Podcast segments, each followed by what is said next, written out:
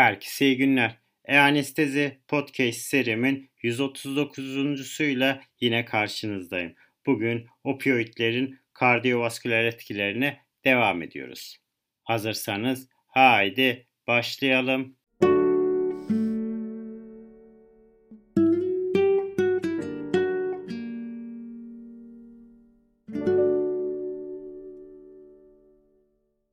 Herkese iyi günler. E-Anestezi Podcast serimin 139.suyla yine karşınızdayım. Bugün opioidlerin kardiyovasküler etkilerine devam ediyoruz. Genelde opioidlerin kalp üzerinde minimal direkt etkileri vardır. Meperidin kalp hızını artırma eğilimi vardır. Bu da yapısal olarak atropine benzer ve aslında atropinin yerini alması için sentez edilmiş bir moleküldür. Oysa morfin, fentanil, sufentanil, remifentanil ve alfentanil vagus sinirini uyararak bradikardi yapıyorlar. Meperidin dışında yüksek dozlardan sonra tek başına uygulanmaları koşuluyla yani cerrahi anestezi ortamlarında asla söz konusu olamıyor bu. Kardiyak kontriliteyi depresse etmiyorlar. Bununla birlikte opioid nedenli bradikardi, venodilatasyon ve azalmış sempatik reflekslerin bir sonucu olarak arteriyal kan basıncı sıklıkla düşüyor. Benzodiazepinler, propofol veya volatil anesteziklerle uygulanan anestezik ilaçlar eklendiğinde opioidler tarafından sağlanan doğal kardiyak stabilite pratikte büyük ölçüde azalıyor. Örnek verecek olursak sufentanil ve fentanil benzodiazepinlerle birlikte uygulandıklarında kalp debisini düşürüyorlar. Meperidin, hidromorfon ve morfinin bolus dozları değişik miktarlarda histamin salınımını uyararak sistemik vasküler direnç ve arteriyel kan basıncında derin düşüşlere yol açabiliyor. Histamin salınımının olası zararları opioidleri yavaş infüze ederek veya H1 ve H2 antagonistleriyle ön tedavi yaparak azaltıyor. Histaminin yan etkileri intravenöz sıvı infüzyonu ve vazopresörlerle tedavi edilebilmektedir. Opioid bazlı intravenöz veya nitroz oksit opioid anestezi sırasında intraoperatif hipertansiyon sık görülmektedir. Bu hipertansiyon sıklıkla yetersiz anestezik derinliğe bağlanıyor ve bu nedenle geleneksel olarak diğer anestezik ajanlarla tedavi edilmektedir. Anestezinin derinliği yeterli olduğunda hipertansiyonun ilave anesteziklerden ziyade antihipertansiflerle tedavi edilmesini uygundur. Opioidler doza bağımlı ve morfin ile daha belirgin olmak üzere histamin salınması sempatik tonusta azalmaya, vagal uyarı, miyokardiyal depresyon ve solunumdaki değişikliklerin net sonucu olarak ortaya çıkıyor dedik. Genellikle hipotansiyon ve dolantin yani taşikardi yapıcı etkisi dışında bradikardi ile karakterizedir. Ancak özellikle fentanil ve diğer sentetik ajanlarla bu etkiler hemodinamik stabiliteyi bozmuyor. İstenmeyen hemodinamik etkilerin önlenmesinde yavaş ve fraksiyone enjeksiyon, dolaşan kan volümünün normal tutulması, hastanın sırt üstü yatması, vagal etkilerle antagonize etmek için atropin verilmesi, solunumun desteklenmesi yeterli olabiliyor. Gerekirse fenilefrin veya efedrin gibi bir vazopresör de verilebilmektedir. Bu ajanların anestezi amacıyla kullanıldığı hastalarda bazen hipertansiyon gelişmektedir.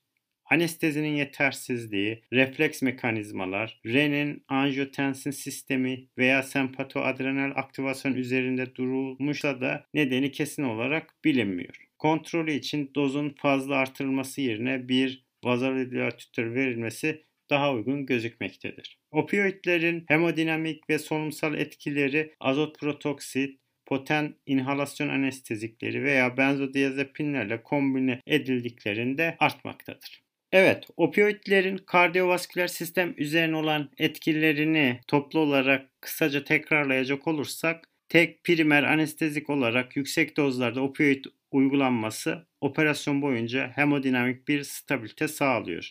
Ancak bu noktada opioid seçimi perioperatif hemodinamik profilde etkilidir.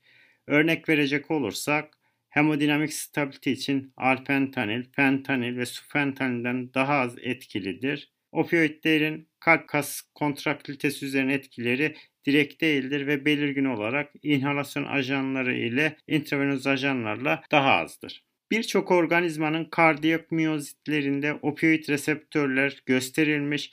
Bazı araştırmacılar opioidlerin direkt pozitif inotropik etki oluşturduğunu düşünürken bazı araştırmacılar ise meperidinin negatif inotrop etki oluşturduğunu ve diğerlerinin de herhangi bir etki oluşturmadığını savunanlar olmuştur. Morfin kalsiyum akımını engelliyor ve miyofibrillerin kalsiyum olan hassasiyetini sigma opioid reseptörler üzerinden artırıyor. Fakat kardiyak kontrakteyi etkilemiyor. Diğer taraftan morfin atrial kaslarda izometrik kasılmayı azaltıyor. Fentanil kontraktilite üzerine bir etki oluşturmuyor. Fakat bir miktar pozitif inotropik etkisi vardır. Alfentanil ventriküllerdeki kalsiyum hassasiyetini artırarak kasılmaları artırıyor. Remifentanilin köpeklerde kontraktiliteyi, kardiyak output'u, kalp hızını ve tansiyon düşürdüğünü bildiren çalışmalar da mevcuttur. Opioidlere bağlı bradikardi temel olarak santral kaynaklıdır.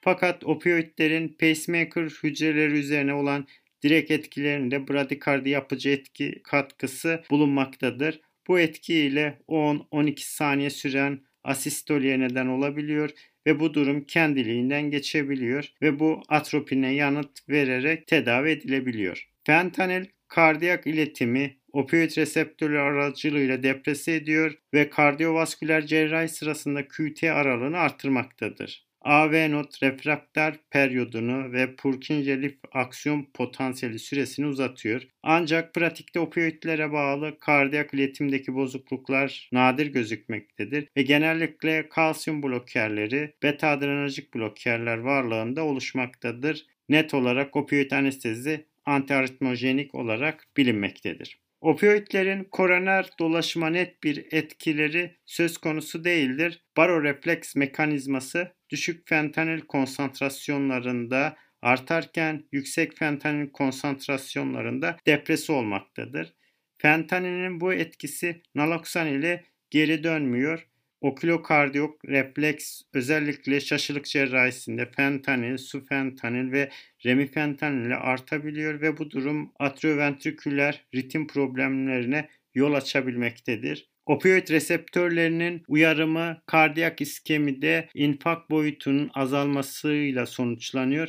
Bu etki esas olarak kardiyak, sigma ve kappa opioid reseptörleri aracılığıyla oluşuyor. Remifentanilin koruyucu etkisi kısmen kalbin dışındaki mü agonist aktivitesiyle oluşmaktadır. Morfinin histamin salımına ve sempatoadrenal aktivasyona sebep oluyor. Kodeine ve meperidinin mü opioid reseptörlerinden ayrı bir mekanizma ile mast hücrelerini aktive ediyor ve histamin salımına sebep olmaktadır. H1 ve H2 antagonistleri ile önceden tedavi alanlarda her ne kadar histamin seviyesi yüksek olsa da kardiyovasküler tepkiler bariz olarak azalmaktadır bu hastalarda. Meperidine daha az histamin salınına sebep oluyor.